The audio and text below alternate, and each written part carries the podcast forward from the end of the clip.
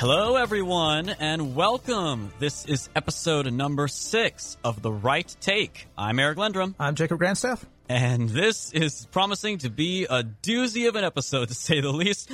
Tonight, oh boy, we're going to be talking so many things. We're going to be utterly demolishing Governor Andrew Cuomo over his press conference, where he basically tried to shift blame on old people dying on his watch. We're going to be talking about Biden administration officials claiming that cops are the biggest national security threat to the United States. We're going to be talking about, of course, GameStop. You all have heard about GameStop over the past uh, couple of weeks or so, so we will be talking about that. So, Jacob, why don't you get us started? What's first on the very, very delicious menu for today?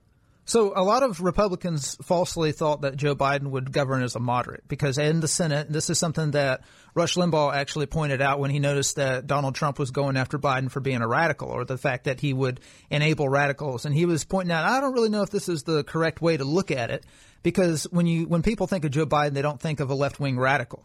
Now, while that's true from the PR standpoint, the moves that he's making are going to satisfy his base and the people who got him elected. And one of these people is now at the State Department.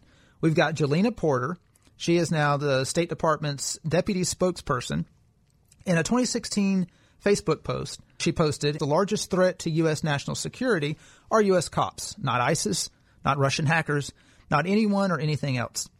And this is the, and she goes on, if y'all don't uh, wake up and rise up to this truth, the genocide against blacks in America will continue until we are near extinct. So you've got people, this is, this isn't that long ago. This is September 20th, 2016. The Washington Free Beacon uncovered this and she's now the State Department's deputy spokesperson. So, you know, it's kind of hard to, a claim that Joe Biden and his administration are going to be in any way moderate when they're hiring people like this. This is stuff that you would hear out of 1960s radicals, the people that the government put in prison, not the people the government hired. So you, have got essentially 1960s radicals who are now in the halls of power, in the halls of Congress now, working for uh, directly for the government. And this is just, you know, you got one police officer who kills one unarmed black man and this is supposedly a continuation of genocide against black Americans. You know, if she takes that view of the United States, how does she view the majority of Americans? You know, that that's the question we got to ask about the people that the Biden administration is hiring. You're expecting this government to represent all Americans, and this is something that Biden has repeated over and over again. I will be a president for all Americans. That's kind of hard to believe whenever his State Department is hiring people like this. Yeah, and it needs to be said. I know this may sound kind of like a cop out, like kind of just a very uh, something that's been said multiple, multiple times, but it needs to be said again. Imagine if the roles were reversed politically. Imagine if someone who was hired as a spokesperson for Trump's State Department a couple years prior on Facebook had posted, "Oh, you know that the biggest national security threat to the United States is black people, right?" And then they got a position in Trump's government. You know what would happen to that person? They would rightfully be absolutely torched and excommunicated for saying something like that. And they would be excommunicated by Republicans. Oh yeah, of course, absolutely. Yeah, the Republicans never hesitate to patrol their own side of patrol their own ranks. You see it with Congressman Steve King, but Democrats they let they let their radicals run wild because oh it's they I guess it must be it must be so nice to have a media that covers for you, a media that is not going to cover this because this came from this story was reported by uh, the National Pulse, which is Raheem Kassam's website. You're not going to see that on CNN or NBC or even Fox News for that matter. Well, it's kind of hard. Even if they did cover it on CNN, most of their viewers would be like, "Yeah, that's that's she's right." You know, they've become so radicalized. Most of CNN's viewers have become so um, immune to this kind of radicalism that they would look at it and go, "Yeah, the United States is." A genocidal nation. And they, you know, wouldn't think twice about it. Well, I guess that means we should only enjoy it all the more when there are rare moments when the media actually does do some real journalism for once. So, you remember how last year, the, the, media, prior to the election, the media was really propping up Andrew Cuomo, right? They were, they were making this guy, this guy, governor of New York, is the face of the Democrat resistance among the, at the gubernatorial level to Trump's policies on the coronavirus when it comes to the governor's responses. You know, him, Governor Whitmer, uh, Newsom in California, and a few others.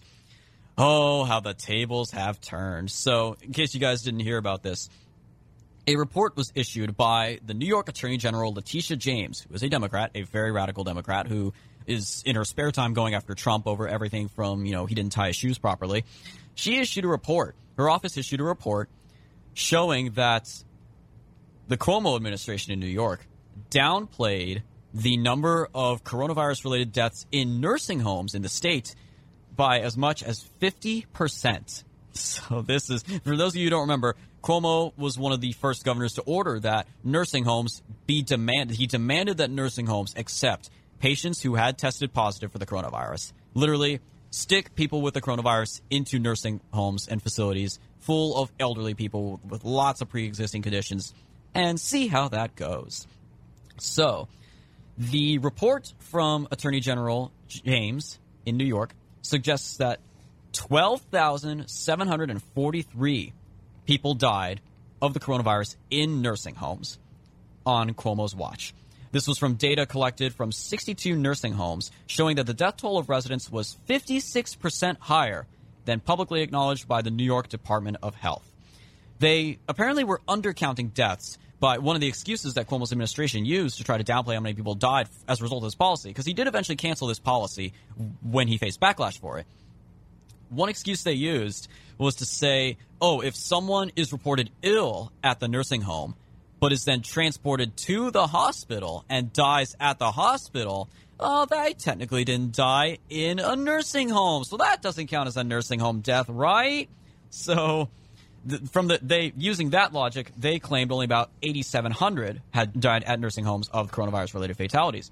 So when this was broken, and this is the thing too, Trump's not in office anymore. So now the media can finally do its job every now and then and report fairly on these things and hammer Cuomo and hammer him and hammer him and hammer him. And oh boy, that is exactly what happened. He's been giving these daily press conferences uh, addressing the coronavirus situation in New York. On Friday, January the 29th, Oh boy, did the reporters let him have it. They began asking him some very tough questions right away about this report and what it means, and how, again, this was a direct result of his policy, by the way, his policy that made this happen.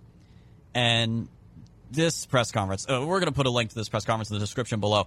The whole thing is ridiculous. He even literally, just a few minutes before the clip I'm going to play here, he's literally talking about how, oh, we're still going to be on lockdown during Valentine's Day. And I know a lot of you, you know, lovers out there want to propose to your significant other on Valentine's Day. Well, yeah, how about this? How about you propose on Valentine's Day, and then one month later, you have your wedding reception of no more than 100 people in a large open space. Like, literally, he's literally dictating how you should propose and how your wedding should go. He's literally saying, here's how you should conduct your wedding. It wasn't bad enough that they had to literally ask us to cancel Christmas and Thanksgiving. No, now the governor's going to tell you how to propose and how to have your wedding. This is all real. I'm not going to play that clip because it's not really relevant to the main story here, but this is from this press conference. Let's just go ahead and get to the meat of this. So the first, he opens up uh, questions to reporters. This is all done virtually, of course. The very first question, right out the gate. Good afternoon, Governor. Your staff is often unapologetically aggressive when it comes to defending your policies, particularly on social media. But in this case, many of the people who disagree with how this whole situation was handled with the nursing homes have a very personal connection to it. They've lost someone in the pandemic tied to a nursing home. So, the policy aside, who was right, who was wrong, just as a father, as a son, what would your message be to those families today? What I would say is uh, everyone did the best they could. Uh, when I say the uh, State Department of Health, as the report said, uh, the State Department of Health followed federal guidance.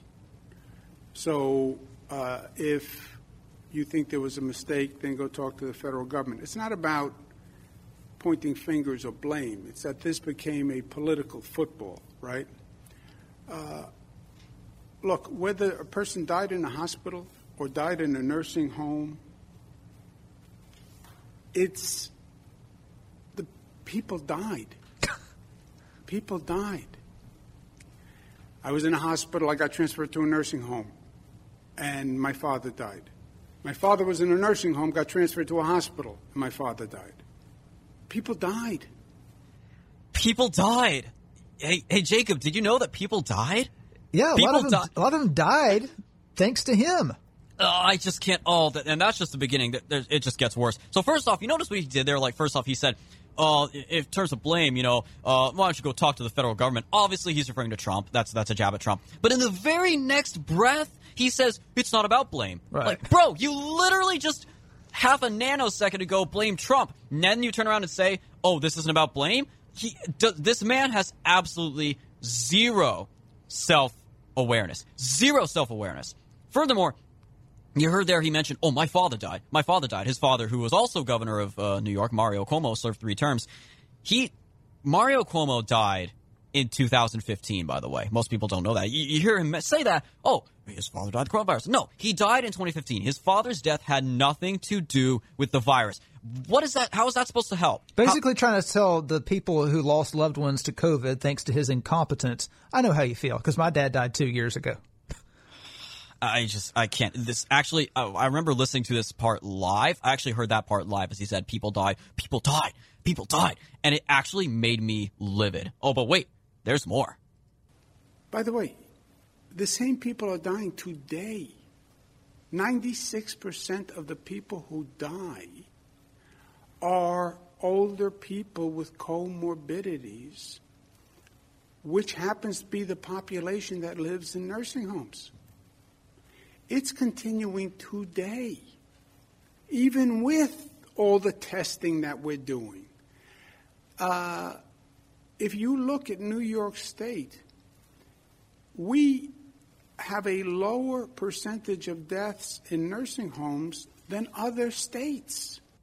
Oh, oh, so so they had comorbidities, they had pre-existing conditions, so they were just gonna die anyway, right? That's am I am I listening to this right, Jacob? He's essentially saying they were gonna die anyway. Just deal with it. It's funny how when Republicans actually tried to point out the age of COVID victims and the fact that many of them weren't going to live very much longer to try to defend the Trump administration, the Democrats were very quick to point out that that's irrelevant because these people died because of Trump. But all of a sudden, now that Trump's out of the way, now you see Cuomo using the same exact arguments to defend his performance. Apparently, now it's it's relevant. It's okay to use those kind of tactics and those kind of arguments. So is he also essentially saying that it's okay now to talk about things like the CDC study that shows only six percent of people actually died of the virus, and the remaining ninety four percent die due to pre-existing conditions that are exacerbated by the virus? Is sure because you know it's it's now on him. The blame is now on him, not on Trump.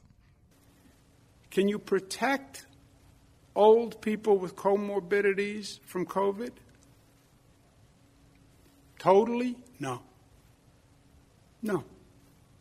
If we could, it would be over. If it wasn't over last year, it would have been over by now, right? It's still not over. So I understand the pain. Uh, I understand the, the search for answers. Uh, but it was a tragedy. And I, I feel the anguish and I feel the pain.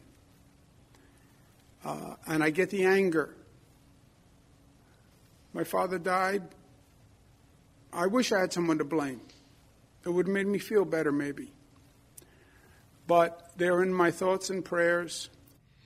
Oh, if you guys could see my face right now, I am actually losing my composure just listening to this and looking at this guy's face. This guy, if you listen to even look at his face and listen to his voice, you can tell he's going for that politician thing where he feigns like he feels bad, like he's almost like he's trying to bring on a couple of tears, like he maybe put some eye drops in his eyes or something before this. like he is trying to make it seem like he cares when he clearly does not. This man could literally could not care less if you cared, you would not have put them in those nursing homes in the first place, Andrew. If you cared in the first place, you would not be locking down businesses all over the state and sending people fleeing for their lives by the hundreds of thousands out of your biggest city, Andrew. You would not be acting like a mafia boss. That's the thing about this guy. This guy acts like a mafia boss, except he does not have any of the charisma. He's not cool or suave. He's, not like a, a, Robert De Niro or a Jack Nicholson or even an Al Pacino. This guy is just a scumbag. He is in many ways even more detestable than a mob boss. I have more respect for the mafia at this point than I do for this guy because this guy operates very much like the mafia,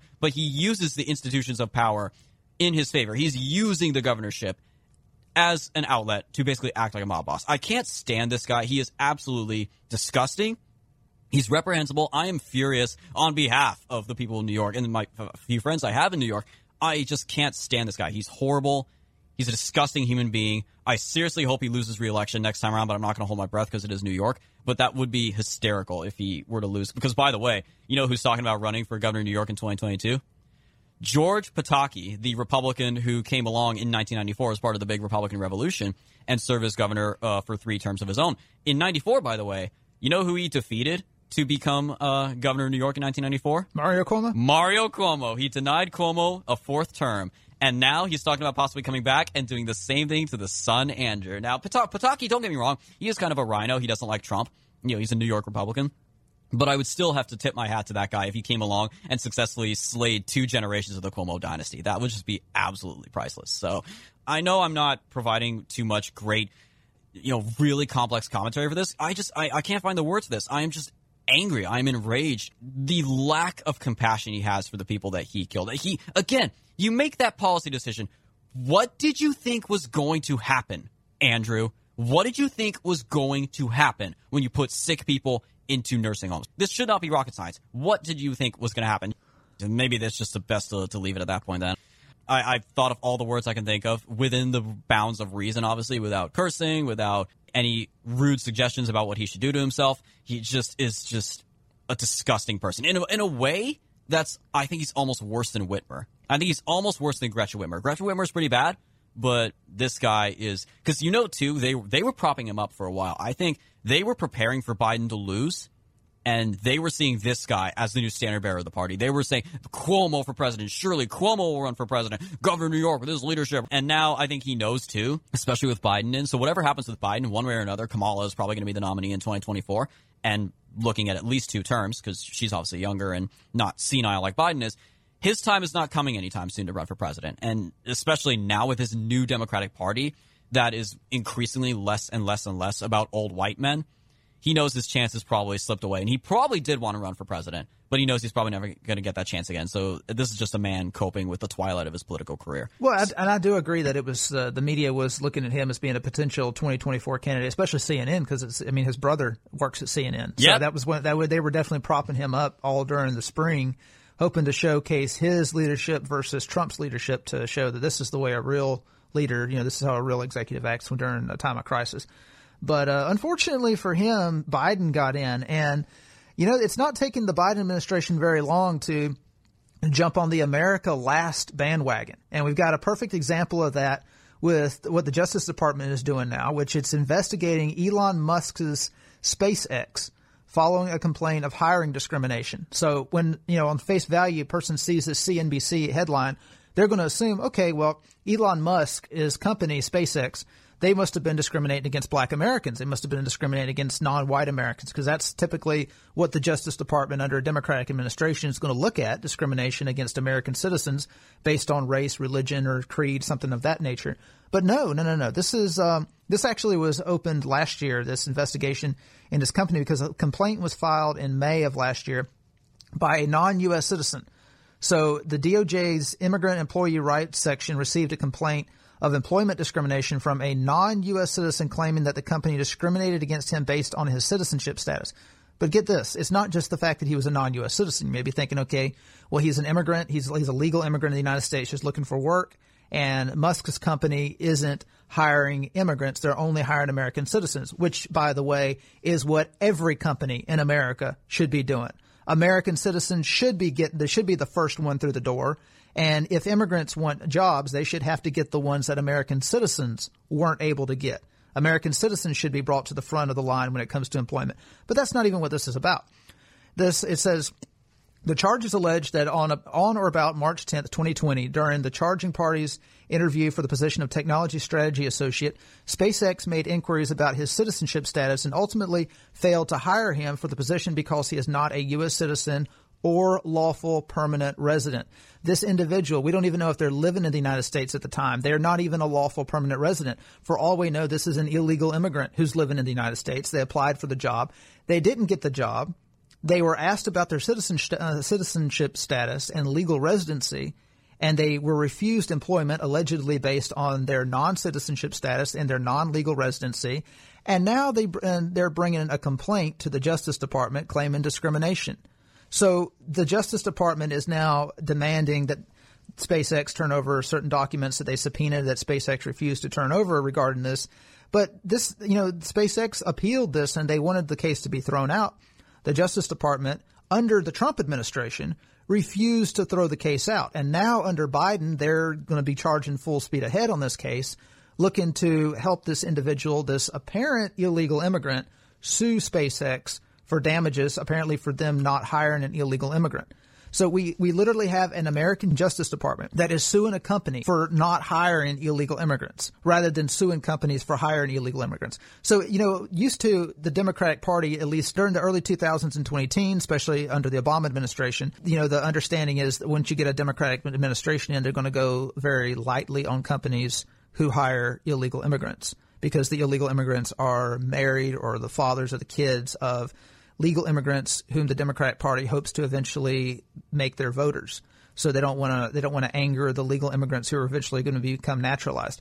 This isn't even about that. Now they're going a step further and they're looking to punish a company for not hiring an illegal immigrant. At this point, you know, Americans not only can they not expect the government to go to bat for them in protecting their jobs, but they can now expect the government to go to bat for foreigners to take their jobs it's it basically everything that the Biden administration has done, whether whether it's the Keystone XL pipeline, whether it's this, it's basically just one big middle finger to the American worker, and or the now the fifteen dollar you know the fifteen dollar minimum wage. Every single act that the that this administration is doing with regarding American workers is basically just telling American workers that they're expendable. You know, they're they can we can always bring in foreigners to do their jobs, and now they're even going to fight for the right of foreigners to of illegal foreigners to take their jobs that really is clown world in a nutshell. Where how did we get to this point, Jacob? That we, we now- got to this point. We got to this point by teaching generations and generations of Americans that the United States is not a legitimate country. Because you think about this as the logical next step. If you believe that America is a nation built on stolen land, that the Europeans who settled this country weren't here legitimately, that their descendants are still immigrants, even though we were all born here. And if you teach them that the country itself is a nation of immigrants, then wh- why wouldn't the logical next step be for the government to give immigrants and future immigrants preference over the native born citizens? Because if we're a nation of immigrants, that means all immigrants are equal to people who are born here. So this is this is just from decades and decades of propaganda. This is natural. This is this is what we can expect when you propagandize a nation to believe that they are basically bastards in their own nation.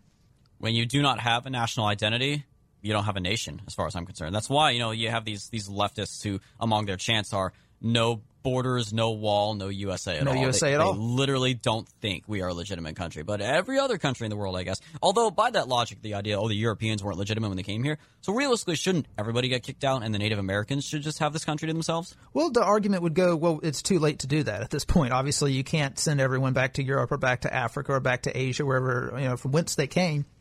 So instead, let's just, since, you know, our ancestors invaded this land, let's allow ourselves to be invaded. Let's allow people to come here with no documentation and give them the same rights and the same protection in employment discrimination laws as you would give U.S. citizens. Because this is the U.S. you know the U.S. Justice Department that's going to bat for a non-U.S. citizen the same way they would if this were a U.S. citizen dis- discriminated against because of their race. But because of their non, they're suing based on their non-citizenship status, saying I was discriminated against because I'm not a U.S. citizen and I wasn't even here legally. So yeah, this is this really is. We really are entering a post. American. We're, we're, it's almost as if we are an occupied country. You know, you got a almost like if you got a foreign government who's given priority to foreigners over Americans.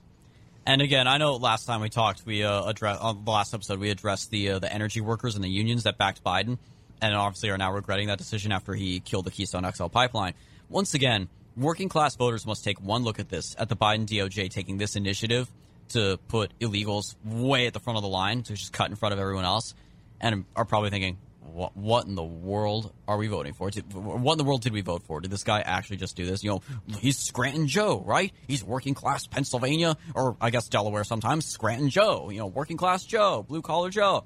Nope, it was never going to be a thing, unfortunately. He was never going to care about the American workers. This was Joe Biden of the 90s when he wasn't senile, maybe. yeah. But and that's that brings up another another point. You know, a lot of this uh, Joe Biden probably doesn't even have any idea this is going on. I seriously doubt he has any idea this is going on.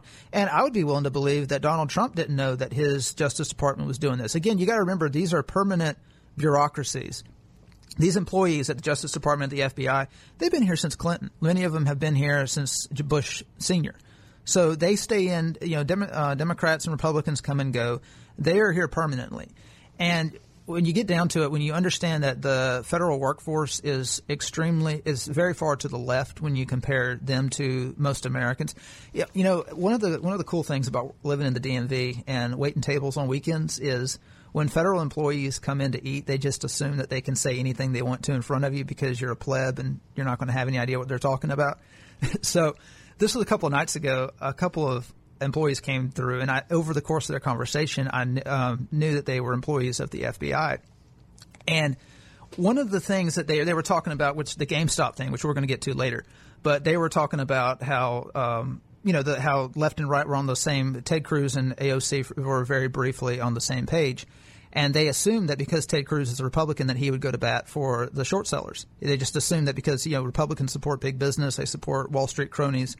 And one of them made the comment, yeah, for, for 250 years, this is the way it's, this is just the way it's been. We've had systems in place that have given these people, even though they make up 30% of the population, has been given these people power. I mean, Ted Cruz, they wouldn't even be in Congress if it weren't for these systems, these racist systems that are in place. And I'm thinking, what systems are you talking about? Are you talking about a system that allows an, uh, the son of a refugee immigrant to get, well, I think he's got two Ivy League degrees and become a U.S. Uh, you know, United States senator. I mean, if that's if that's the kind of system you're talking about, as good liberals, I would think you would support that system.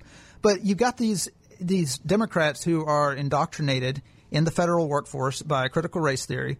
They're indoctrinated by these anti-American, these you know, the the culture that is now um, training them to believe that America is an illegitimate nation that for 250 years we've had racist systems in place that have privileged a small percentage of the population over the masses, and that it's perfectly all right to give preference to foreigners over Americans. And you're going to have something like this in the DOJ.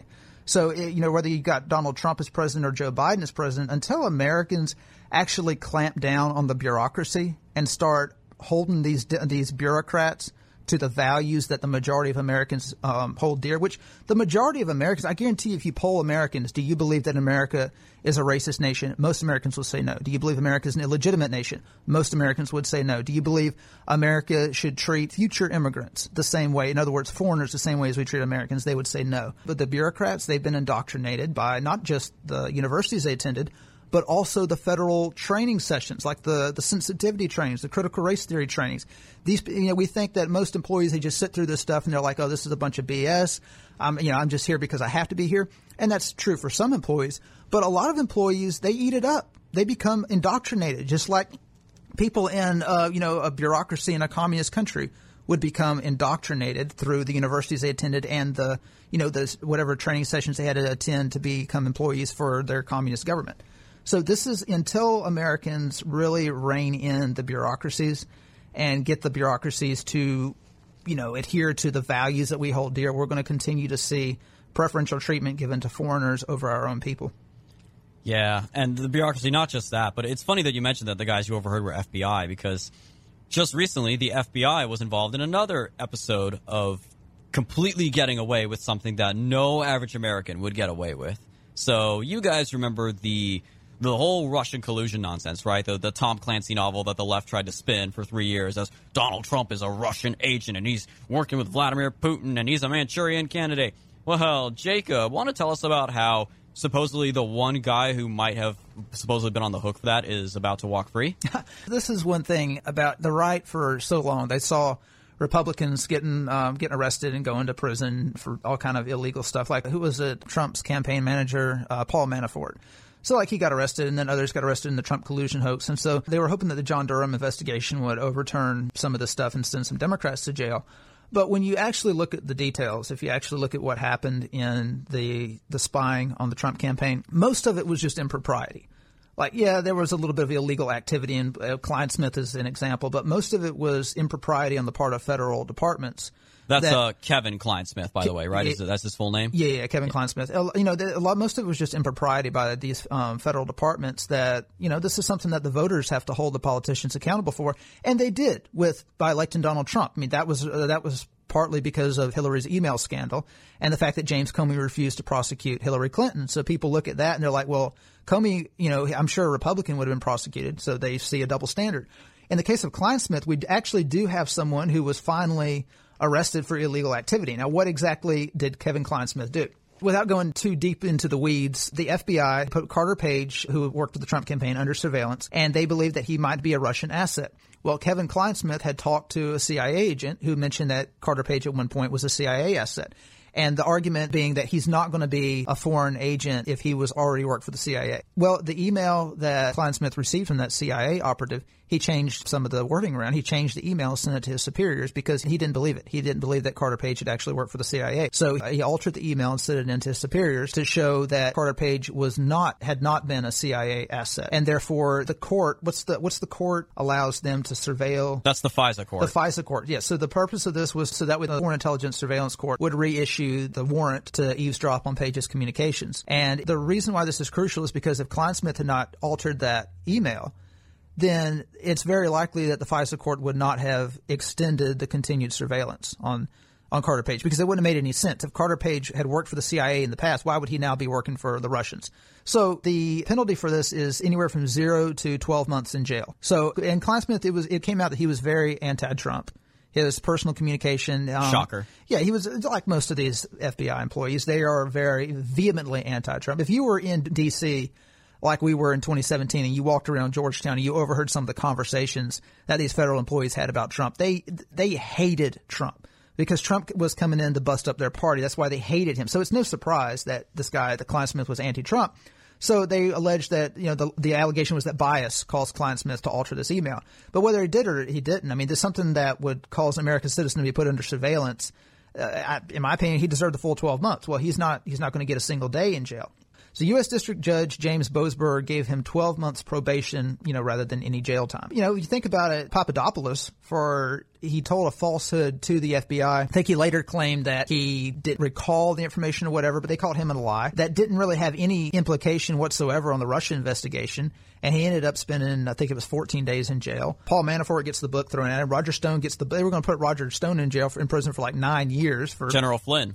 Yeah, General Flynn. They, they were going to throw the book at these at um, the people in the Trump on the Trump campaign, the Trump administration, and Clinesmith alters an email that ends up putting Trump campaign operative under surveillance by the FBI, and he gets a little slap on the wrist. It's not surprising, but you got to remember the, the entire DC system, the bureaucrats, most of the judges, they're so anti-Republican like when you have FB people who work for the FBI that believe that we've had systems in this country that give Republicans, uh, you know, undue advantage, somehow racist systems. It's just kind of just wacky stuff. Obviously, there's going to be a two-tier justice system with something like this. Honestly, I don't know what's worse: deep state swamp creatures getting away scot-free for literally committing federal crimes and trying, basically trying to stage a coup against an elected president like they did with Trump, or terrorist groups literally getting Nobel Peace Prize nominations for burning America to the ground. So this one, this one just blew my mind. So, Norwegian MP, that's member of parliament,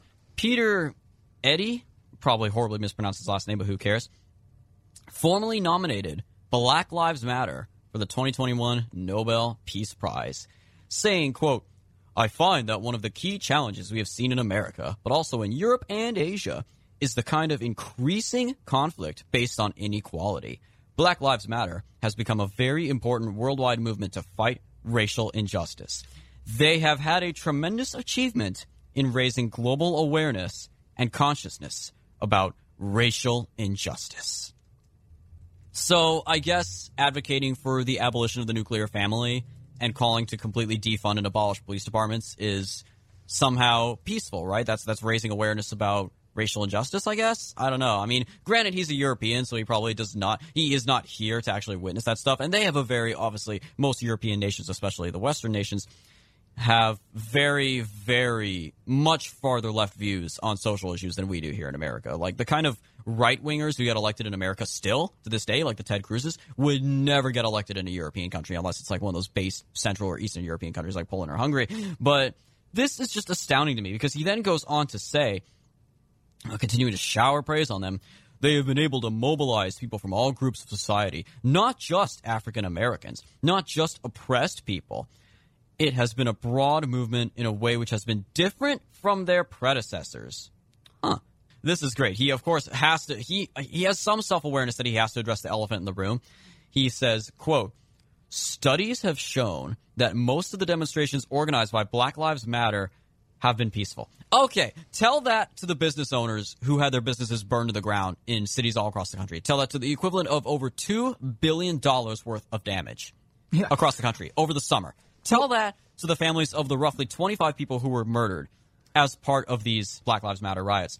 One of the things they, they quote whenever the one of the things they're, they're referencing is they'll pull uh, every protest in the wake of the George Flo- the George Floyd death, even in small little towns and hamlets that protested police brutality, and like five people. Yeah, they'll add that to the overall you know the, the overall dynamic. But those weren't Black Lives Matter protests. A lot of those people were just older folks who got out, you know, local citizens that protested what they believed was a police murder. They protested for a day or two, and then they left. They didn't do it anymore. They didn't have anything to do with Black Lives Matter. Yeah, I would love to see those studies. By the way, uh, Mr. Uh, MP Eddie, I would love to see those studies because he then goes on to say, "quote Of course, there have been incidents, but most of them have been caused by the activities of either the police or counter protesters." End quote. Okay, so what? Counter protesters burned down small businesses. Po- uh, police burned down police precincts, Mr. Eddie. Because I, uh, In- something, in- something doesn't add up there, buddy. In Richmond, Black Lives Matter protesters set fire to a house, a multifamily house with a child inside, and blocked the fire trucks as the fire trucks tried to make their way to the house to put out the fire while people were screaming, There's a child inside. The Black Lives Matter protesters blocked the fire truck. The police had to come and literally fight their way through the rioters so the fire truck could make it through and save that child's life. So, you know, if you, I guess if you support Black Lives Matter, you can one day tell your grandkids that you supported a movement that tried to send a message by burning children alive. I again, this you could chalk this up to just some dumb lefty European has no idea what he's talking about. But they probably won't even win. I don't know if they'll win the award. If they do, God help us all. But just the nomination alone is an actual insult. Yeah, there's no excuse. There's no excuse whatsoever for anyone supporting BLM in 2021. There's you can't claim ignorance. I mean, you, you've got all of this stuff. Everything is on YouTube, and even for the death of George Floyd, all you have to do is go to the YouTube search bar and type in George Floyd body cam footage, and you can see that the whole premise that they started this this what is it the third or fourth wave of BLM protests, and it started way back in I think like 2014. You can tell that the whole premise is false. So there's no excuse for supporting this movement in 2021 unless you're just a psychopath. Let's go ahead and move on to the fun stuff. Oh boy. The main topic for today. This is the main course. You guys ready for this? There are, oh, there, there are times, Jacob, when I think, first off, the existence of the internet, as far as I'm concerned, is the greatest love hate relationship of all time. The worst days, the internet was the biggest mistake in the history of mankind, as far as I'm concerned. But on the best days, Uh, on- there's on the sometimes internet- it brings poetic justice, that's for sure. on the best days, the internet is one of the greatest things. This, man, this is GameStop story. Surely you all know what we're talking about. This is, for one thing, every single time I see this story even referenced, I can't help but just start giggling like an idiot and have this stupid grin on my face. The idea that a bunch of autistic Redditors can organize a movement to buy GameStop stonks, stonks, stonks, GameStop stocks and cause the value to skyrocket. And the reaction you got from these Wall Street types, these hedge fund types, there was this goofy looking dude on Fox News, I think Fox Business, wearing literally a bow tie and a jacket that looked literally like a cow, like a cow skin. It was literally black and white spotted. And he was fuming, like, ban these people. We gotta have regulations to ban these people from doing this ever again. This is just the greatest thing. The memes, we've got to talk about the memes for just a few seconds. We have to talk about, I would put this right up there alongside the McCloskey incident when uh, the McCloskey, the couples, Mark and I think Patricia McCloskey, defended their home bravely uh, from the Black Lives Matter mob with their guns out and everything. And, and the Kyle Rittenhouse incident. Those were two incidents from which a lot of great memes were produced about everything that happened. Some, some of these memes are just absolutely priceless. We got to talk about. There's this great tweet, uh, this satirical tweet from a guy named Rob uh, at crypto underscore Bobby, facetiously addressing these Wall Street types. Quote, You did the right thing. Memorized The Intelligent Investor at age 15.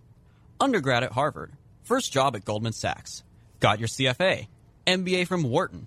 Opened your own fund after finally tuning your craft. And then you were liquidated by a coalition of chicken tender eating high school dropouts. Yeah. Breitbart's Allum Bokhari tweeted this out.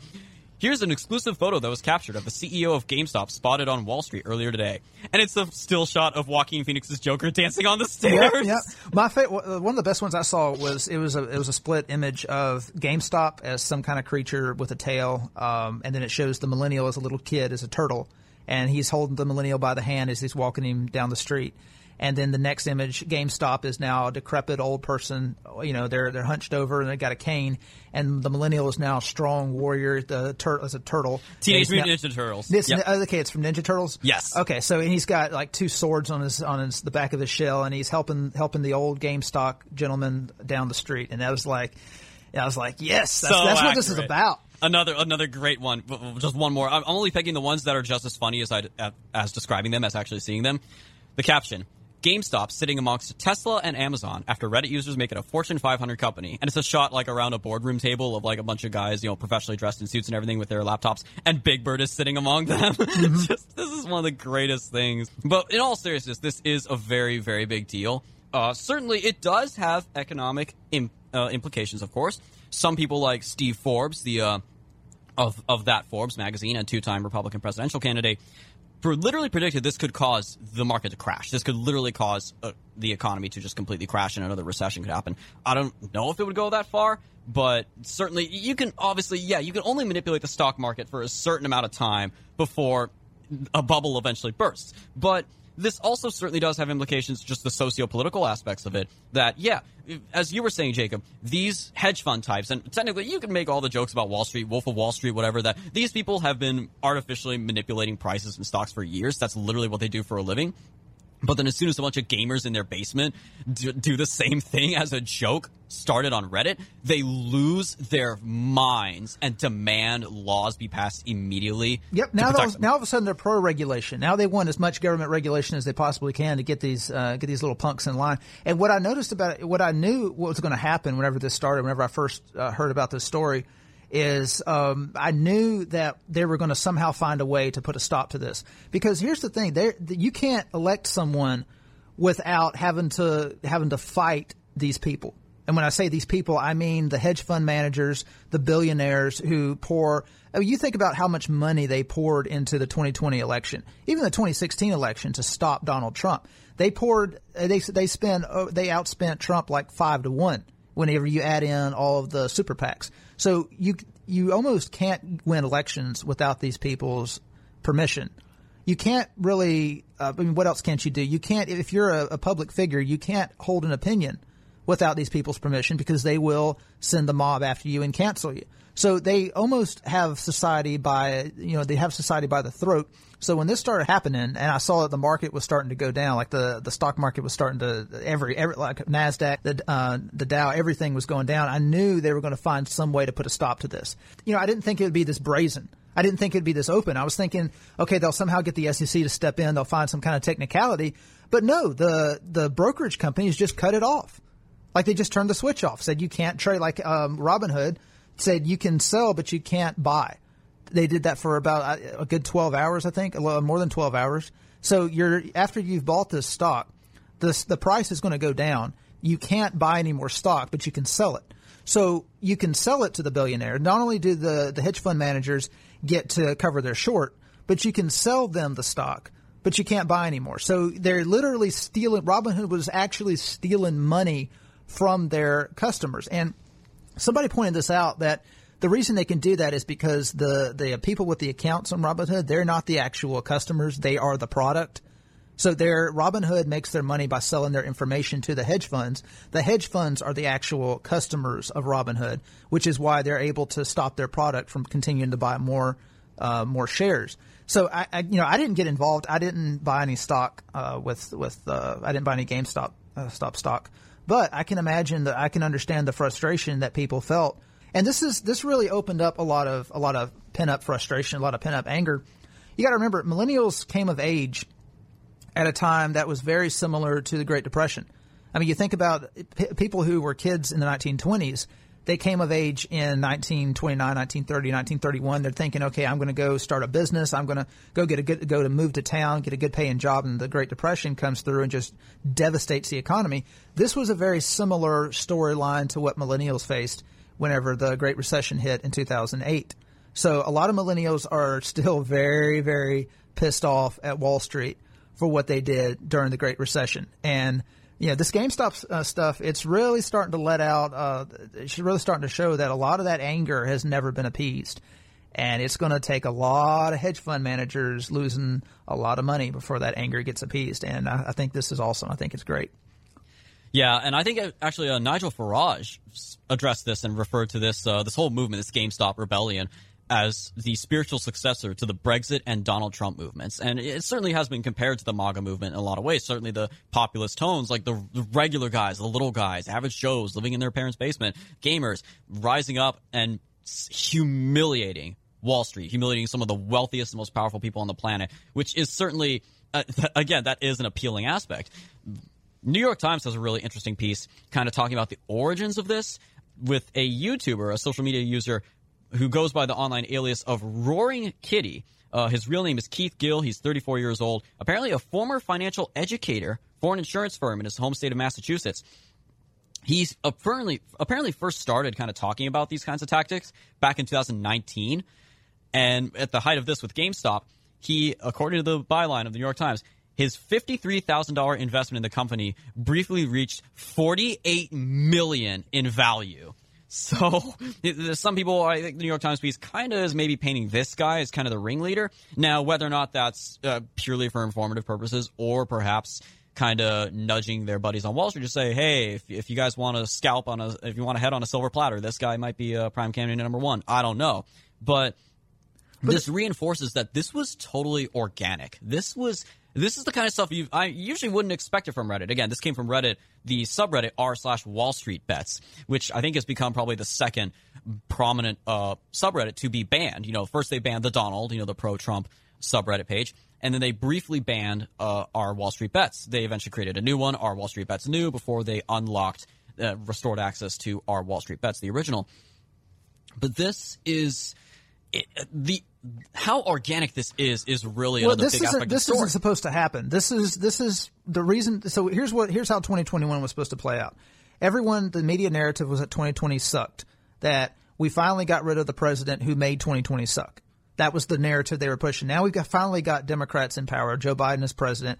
We finally got a minority as vice president. So now we've got representation and we've got got the first woman, we got the first female Secretary of the Treasury. By the way, that's what uh, Jen Psaki pointed out when they asked her when they first asked her about what was going on.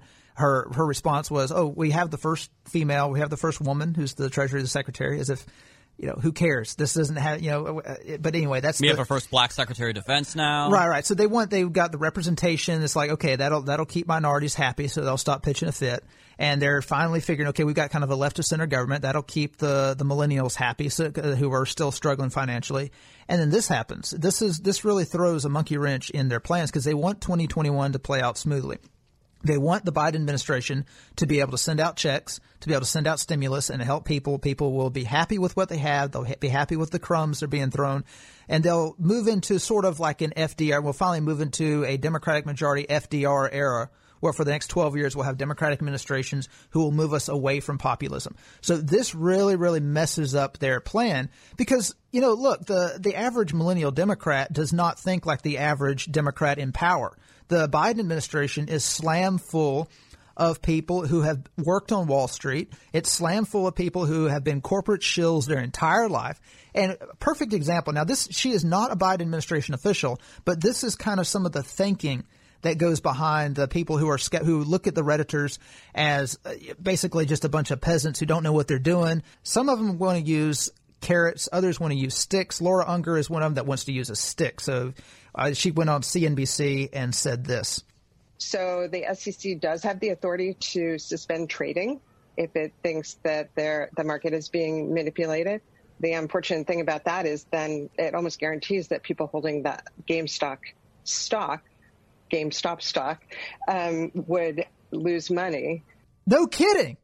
Like, the, the, really, they would lose money if the SEC stopped in and stopped them from trading. And see, this is what I expected to happen when this started. I figured the Biden SEC is going to jump in because whenever they were asking Psaki about this and they were asking the Biden administration about what their reaction to, uh, to it was, instead of coming out and con- and basically saying, well, hey, look, you know, these redditors, the little people are now playing by the same rules that these hedge fund managers have been playing at for decades. Instead of giving the populist leftists what most leftists think, instead of giving that response, they just said, we're monitoring the situation. That was their continual response. We're monitoring the situation. And, uh, yeah, no kidding. If the SEC stepped in, the Redditors would lose money, wouldn't they? because uh, it will it will impact the market price. But that's something that the SEC could certainly do, and they could sort of suspend trading and sort things out and find out who's saying what, whether there's a correlation to trading, whether there is a concerted effort to manipulate the market, or whether this is just a stock that people are really excited about. Uh, well, it was a little bit of a mix. Uh, I, I, mean, there were some people who genuinely do care about GameStop, like just like the you know just like the meme. They do. It's a nostalgic company. I it mean, is especially for gamers. Company. Yeah, yeah. For a lot of gamers, that was the reason. But most people that were getting in this, they didn't even care if they made any money. In fact, they were willing to lose hundreds of dollars if it meant that these billionaires were going to lose billions. If it meant that they could stick it to these hedge fund managers, they were more than happy to throw away a couple of hundred dollars. So she's talking about, you know, the SEC needs to step in and see if they're actually interested in in GameStop or if they're just doing this to manipulate the market. And this is what I knew was going to end up being a problem. The Biden administration doesn't need market volatility. They need the market to be stable. They need a stable currency. They need a stable market because they need, in order for them to cement, they, they know that at least half of the country doesn't feel like they're legitimate. Mm-hmm. And the way that they can gain legitimacy is by making people happy specifically making their donors happy, making everyone so that way the news media can show that we now we've got the chaotic Trump administration out of the way. Now we finally got calm in the markets. Everything is peaceful. Everyone's calm. Just lull everyone to sleep. You know, no. But now these Redditors come on. They're like I said, they're really messing. They're really messing the game up for them. I was just going to say, it doesn't doesn't what make this harder that it's all happening on social media? I mean, how do you define market manipulation when you're talking about the internet and social media and blogs? Well, if people actually are saying, let's all buy a thousand shares now to drive up the, the price, I would say that sounds like market manipulation to me. Whether they're really doing it, who's the person that's saying it, what's their interest in the raising that stock price, and you know what's the actual impact. The the problem is if the regulators do nothing and this happens, it really puts a lot of um, question about the integrity of the market right? And it really kind of everybody's scratching their heads over this. What what should happen? What what is the right thing to do to control this or stop this? Not unlike what we saw on January 6th at the Capitol, right? If you don't have the police in there at the right time, things go a little crazy. And that's kind of feels like what's happening with this. Much different, much lesser degree. It's financial harm, not personal bodily harm. But but certainly that's the same kind of you know, platform created frenzy um, that that people are operating under, and these are these are very trying times. She just had to throw in an obligatory reference to the Capitol. I mean, come on. How many times are we going to hear about? I swear, the Capitol is the new Charlottesville. They're going to constantly well, it talk about it. Thinking is on this. They they do uh, associate the Reddit the Reddit army, the Redditor army, with the Capitol protesters because both of them are populist. Both of them are bucking the system. Both of them are getting out of their place. See, the peons aren't supposed to make money. The peons aren't supposed to trade on Wall Street. And if they do, they should do it to save for their retirement because they're supposed to, you know, they're supposed to make no more than fifty thousand dollars during their working career. supposed to be good little workers, and then if they do invest, it should be through some kind of pension fund, so that way they can take care of themselves in old age. It's the fat cats on Wall Street who are supposed to be doing this. And she says these are very trying times. You know, very yes, very tough times. We just had a populist president. We had his his army storm the Capitol. Very trying times. Yeah, they were trying times for the little guy when for decades your fat cat buddies got to get away with the same stuff on Wall Street. She talks about the redditors driving up the price of the stock. Well, what do you think that what do you think Melvin Capital was doing? They drove the price down by shorting GameStop. They're the ones who initiated it. And so for decades, when she was in the SEC, she was an SEC commissioner back during the Clinton administration. I think uh, the first couple of years of the Bush administration. Back then, this was before the internet had taken off. Reddit, I don't think even existed. Nope. So now that the little now that the little guy can actually join in on the fun, now that we can actually see when these hedge fund managers are shorting a company, specifically a company that we like, that we grew up with, then that's the point where we can actually fight back. And this is scaring the absolute crap out of these people. It also further reflects just how separated they are from reality. Again, we just had trying times. They talk about this like this is trying for them. Like, oh, some of losing some of our money is so trying. Yeah. How about all the business owners, the hundreds, the thousands of business owners who had their properties burned to the ground by race riots last summer? How about the decades of workers who have had their jobs gutted and sent overseas by your buddy's bad trade deals?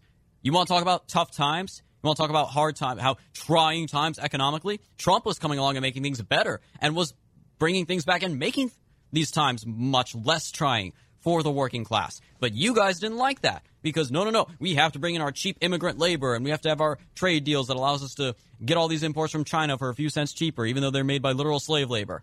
The audacity, again, of these people, the disconnect. They think the world revolves around them. Well, it's because for decades it did, and if you see uh, their the way that they want to clamp down on this, we see how big tech is clamping down. They want to, they really, what they would love to do is is merge big tech and big business with government in a very fascistic way, so that way they can use the Department of Justice and the FBI the same way that Twitter, uh, you know, basically the way that Twitter punishes its users. They really want to use the regulatory uh, regulatory agencies, the FBI and the DOJ, to punish American citizens that way to make sure that they walk the line. Exactly, and and and this is uh, something that requires a full policy solution, right? The same way that um, this, some of the social media platforms took down the former president's Twitter account, and Facebook is having an external advisory board review the content. You know, it could be something that requires a broader solution and approach and a real policy mandate. So, if you notice, she references Twitter, how Twitter took Trump off the platform, which that has nothing to do with GameStop. That has nothing to do with what's going on, here. They're two separate issues. In fact, a lot of the Redditors probably voted for Biden. In fact, I would say most of them did. But the reason why they're linking the two is because, again, they have nothing in common. There's no connection between the two. But the reason why people like Laura Unger are making reference to this is because that's immediately where their mind goes. In fact, there was a major, there was a, a, a reporter for Mother Jones who tweeted out, I've just returned from Telegram and the Nazis are buying GameStop. So these people Nazis now. I guess right. gamers and redditors are Nazis right. They're, now. they're Nazis now because they're bucking the system, just like the just like Trump and his voters bucked the system, the Uniparty that we've talked about. These redditors are bucking the Uniparty. You're not. We don't need market volatility in their mind. You know, because they're they're afraid these people are going to crash the stock market, which kind of makes you wonder. You know, exactly how much benefit does it have to the average American when the stock market goes up? And when the stock market goes down. These people transferred. I saw the number. Uh, the, the number you might want to need to check. We might need to check this, but the number I saw just in the first day after this, like after Thursday, was seventy billion dollars that they transferred from billionaire hedge fund, billionaire owned hedge funds to these people on Reddit. People were paying off their student loan debt that the government subsidized. People were finally probably able to get out of the, you know, these 40 year olds who have been dreaming of owning a home. A lot of them are probably now able to buy a home, at least those that got out early. And this is this is why she's making the connection because they're both uh, forms of populism, and they both buck the system that the Uniparty has supported for decades. So she mentions uh, she mentions that they need to use the same tactics that Twitter used, and this is something that the right has been warning about for the past you know five six years. You see college campuses erupting at free speech and people who come on who come on their campus and disagree with them. Then you see social media erupting at free speech at people who saying something that goes against the grain. Eventually, what's going to happen is these people are going to move from the campus to the corporation, from the corporation to government, and their mentality is going to remain the same. So these fascists on campuses who rail, who basically want to lynch conservative speakers, they're the ones who are eventually going to be running the regulatory agencies. That's why she mentions Twitter. That's why she says we need to have something similar in regulation, like Twitter, you know, like Twitter does in limiting free speech. Marshall Gittler, he's the head of investment research at BD Swiss. He called. He also referred to the, you know, the Reddit populist as the financial quote the financial version of the storming of the U.S. Capitol building. Uh, Sebastian Mallaby, Sebastian Mallaby of the Washington Post wrote. He, he said, "This is an actual headline." He said, "The good guys in the GameStop story, it's the hedge funds and short sellers." He oh, said, "He said they love the they love the big Wall Street guys now. Of course, of course. Uh, th- this is who runs the Democratic Party. The Democratic Party is the corporate. That's why people claim they're a socialist. They're not a socialist party. They are the corporatist party today. So he, he writes, "quote To suggest a political analogy, they are not just blindly devoted to their candidate. They deny the legitimacy of the opposition party. They are not just acting within the system. They want to overthrow the system." Yeah, that's kind of what we're looking for. He also claimed, quote, a market without short sellers is like a political system without investigative journalists. Let me translate that for you. A market without privileged elites is like a political system without gatekeepers. I love And- that he actually says investigative journalists as if that's a thing anymore. Like, Right, there's no. Inve- I mean, the in the ar- mainstream media, there's no investigative journalists. But the anymore. argument is we need in politics, we need these quote unquote investigative journalists because they are the gatekeepers. They keep people from Donald Trump. They keep uh, people like Donald Trump from winning elections. And he's saying in markets, we need short sellers because the short sellers keep companies that the peasants like, like GameStop, from surviving.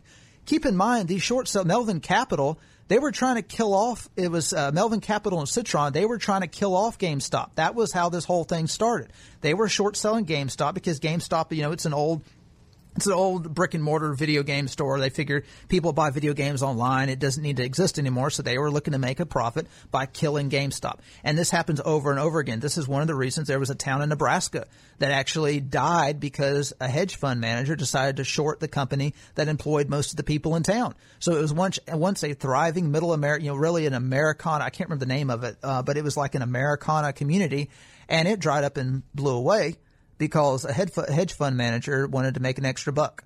And so these people have been killing middle America for decades. And now that people decide to start beating them at their own game, now all of a sudden we got to con- we got to compare them to insurrectionists, people who stormed the Capitol. I'm old enough to remember when the Democrats were literally like during the Bush years when they were against Wall Street and the big banks and they passed Dodd Frank and all these things. And even, you know, not too long ago, a little something called Occupy Wall Street that the Democrats were all for. The Democratic Party mostly embraced it. This is one more reason, too, why I gotta say, in all complete honesty, because again, we were talking off the air about this and we said how Elizabeth Warren gave a lot of lip service to the Occupy mindset, but she, at the end of the day, also answers to her corporate masters, Yep. like most of the others in the Democratic Party. There's only one Democrat out of the approximately 527 who ran for president last year on the Democrat side who actually meant it when he said he would take on the corporations and that Wall Street hated him because he knew he would take them on.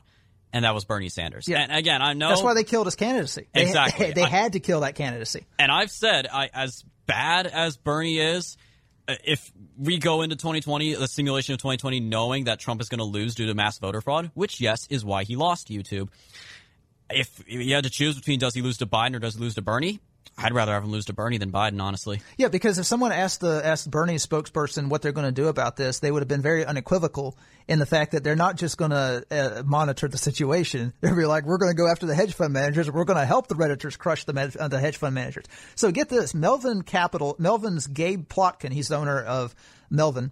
He was expanding his forty-four million dollar Miami home when all this went down. So he was in the process of he was going to tear down part of his home and build a tennis court. It- His home he already he owns two homes. This one home, just this one, cost forty four million dollars. I've already got my underground garage. I've got my hot tub on the roof. I need Yeah. a tennis court. He picked a bad time to expand. um, GameStop founder Gary uh, Kusin, I guess that's how you pronounce his name. They interviewed him about it. Someone interviewed him about it. And he said, "I just grabbed some popcorn." So I can just imagine he's he's loving it. He's absolutely loving it. Yes, this is literally the meme of gamers rise up right here. I love it. But the most disturbing aspect about this, beyond the fact that Robinhood shut down trading, and it was TD Ameritrade and a few others also shut down trading, is the fact that social media and Google and Apple all jumped on the side of the hedge fund managers. They all jumped on the side of Robinhood. So Robinhood stops trading. They immediately get negative reviews out the wazoo. Their rating goes down to one star immediately. Apple and Google. Google and Apple both delete a hundred thousand comments. They may delete a hundred thousand reviews to keep their rating at four and five stars. And another another thing, Discord eliminated the um, the Wall Street Bets chat in their on their platform because they claimed hate speech. Which is very very convenient. You know, just while while all this is going on, they just happen to decide that someone went over the line. This was the final straw. Right in the middle of this, they decide to delete the chat for Face, hate speech. Right, uh, Facebook the, the deleted pan- it. The pantheon of all the the groups of people throughout history who have been truly oppressed. You know, the Jewish people. You got the Irish. Wall Street hedge fund, hedge fund managers. managers. Yeah, too much hate, too much hate speech at these Wall, uh, Wall Street hedge fund managers. Facebook gets rid of the of the of the chat.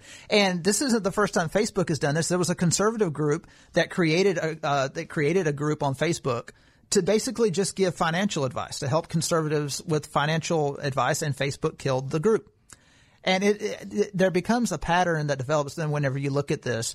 You got social media companies, you got Google, you got big tech, all colluding with the hedge fund managers. And a lot of these hedge fund managers, um, Steve Cohen, who owns uh, one of the hedge funds that bailed out Melvin, he owns the New York Mets. So a lot of these hedge fund managers, they own sports teams. There, there are corporations that depend on them for capital. So that's why whenever you see these corporations and these sports teams put out Black Lives Matter propaganda, it's all the same. They're all on the same, they're all on the same page. They all receive talking points from the same masters. And it's one, it, and you know, people attack the sports teams. They attack the corporations for their support for Black Lives Matter and other anti-American causes. The root of it is the hedge fund managers. Forget the sports teams, forget the corporations. If you take out the hedge fund managers and you cripple them, you take their billions and you redistribute their billions to the people, whether it's through this or whether through government redistribution, you're not going to have all this leftist anti-American propaganda coming down the pike because it starts at the top and it filters down. The hedge fund managers, and when you think about it, if I owned a hedge fund and one of my competitors is getting crushed by these Redditors, I'm going to sit back. In fact, I'm probably going to encourage the Redditors because I want this hedge fund put out of business. That's capitalism. I'm not going to bail them out. Why are these hedge funds bailing each other out? And whenever you think about it, it's because they are a part. It's like they have their own little party going, and the rest of us aren't invited to it. It's just like with the Democrat and Republican parties prior to Trump. We were led to believe there's this false dichotomy of, oh, they're two completely different. They're rivals. One is different from the other. No, at the end of the day, they're the same thing. They are the. It's like the financial uniparty of Wall Street. Right, right. They're they're the same. It's the it's that's the best way to describe it. The financial uniparty, and you know they don't want they don't want their hedge fund competitors going down because it could be them next. But beyond that, they share the same ideology, and it is the ideology that society should be governed by financial and political elites. We should have gatekeepers who are the investigative journalists, and then underneath them, you've got the peasants who work for wages. And you can't start a business if you don't adhere to the ideology. You can't. This this is literal. This is the definition of fascism when you've got corporate entities who create cartels and collude with one another to keep common people from rising above. And again, this isn't capitalism. This is why when people graduate college, they look at this. They've been uh, they've been brainwashed to believe that capitalism is bad. They look at this system and they look at their student loan debt and it's like you've mentioned before. It's a self defeat. It's a self. It's a self fulfilling cycle. It's a self fulfilling prophecy. Right. It's a self fulfilling prophecy when they see stuff like this and they're like, well, yeah, screw capitalism because you know I don't. If this is capitalism, capitalism got me to where I am now, right? And loan if, debt. if this is capitalism, where a few elite control things, they bail each other out whenever we finally start making gains, and then where we're trying to make gains, we get shut out. Our our Discord chats get shut down because of so-called hate speech. We get kicked off. Rob, you know, we can't trade on Robinhood. We can only sell to the billionaires. Then yeah, the people. I can understand why people would hate capitalism after seeing this. And what's very very interesting, you'll you're starting to see article after article after article say with the headline Redditors are now jumping on silver. Redditors are now jumping on this. Redditors are now jumping on that. This well, is coming on, out because we skipped a very important part. So it was GameStop and a handful of other stocks, including AMC, the movie theater company, um, Nokia and BlackBerry, basically nostalgic Mm-hmm. tech company stocks, like not big tech, but and then before silver. So you said they jumped to silver. Prior to that, prior to that, this is the this is the truly internet part of it.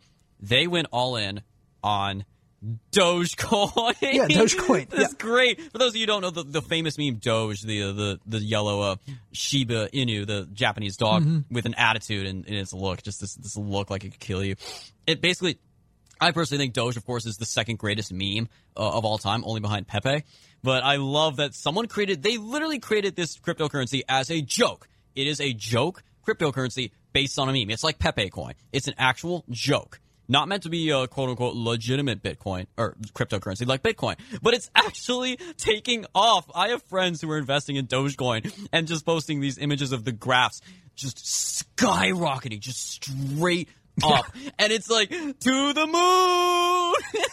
I love it. I love everything about this story. But yes, so Dogecoin, so all the stocks, Dogecoin, and now silver. So what's going on with silver, Jacob? So there, so you're seeing what you're seeing article after article pop out of them. Is coming out of the Wall Street Journal and, major, you know, major financial blogs.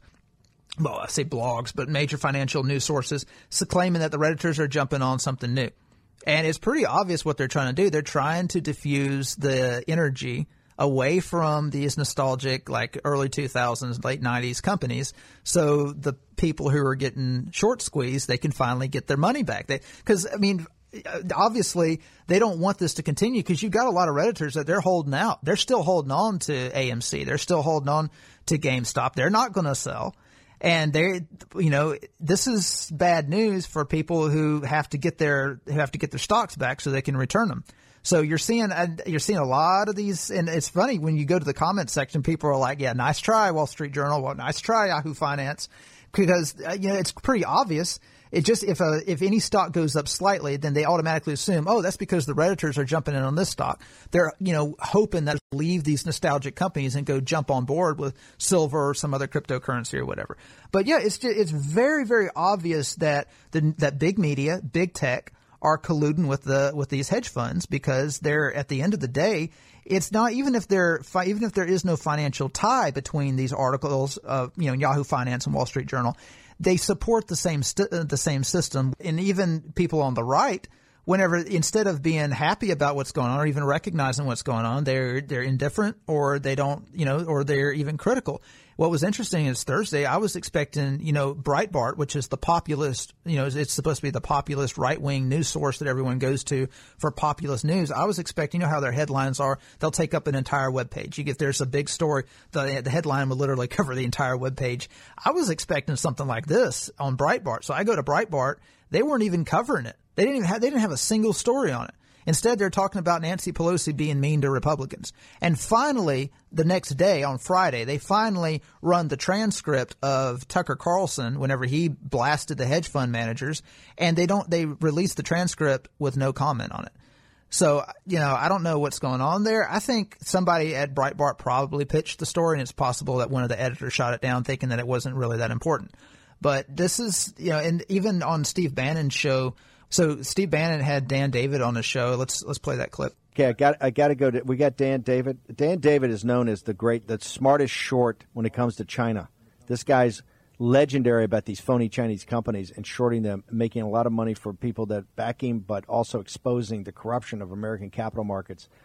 We're kind of jammed in here, Dan, and I apologize, but this thing is caught on, particularly in the populist side of these young fighters or these young young investors, I guess, against Wall Street's titans. Just explain to us what's going on in this in this the, the great short of GameStop. Well, you're asking me about GameStop, but really the, the greater picture here is this is about our, our failed monetary policy here in the United States that has been abysmal for decades, and the chickens have come home to roost. Uh, I don't feel bad for the shorts at all. These are savvy investors that should know what they're doing, and if they're getting crushed, good. That happens. But what we're seeing here with GameStop, look, something going up 1,700% in a week that has no fundamental change in their business is really not a good thing. Uh, it's a bubble. It's indicative of a bubble. And the Reddit army for, you know, you, you can root for them as the underdog. That's great but it really is kind of an army led through ignorance. And I don't mean that pejoratively, I mean that factually. it's an army of ignorance, but I don't mean that pejoratively. Are you kidding me, dude? Like, I'm pretty sure well, ignorance is a universal insult. Right. This is this is like people who uh, look at the Trump voters and they're like, you know, the, these voters. I'm glad they're getting involved in politics, but they really are kind of ignorant. They don't know what they're supporting. They don't realize that Trump really doesn't care about them. But they're know, hillbillies with their guns and Bibles. Yeah, it's, it's, it's, it's very passive aggressive. Actually, if you're not looking at fundamentals, then you're buying and gambling through ignorance. Okay, hang on. But eh, eh, Dan, I love you like a brother, but no offense. all of Wall Street's turned into a casino. You can't pick on the Reddit army of being speculative when they've juiced this thing with Fed policy. Right, the whole reason that the whole reason you got this speculative bubble is that Wall Street and the hedge funds have made out like bandits.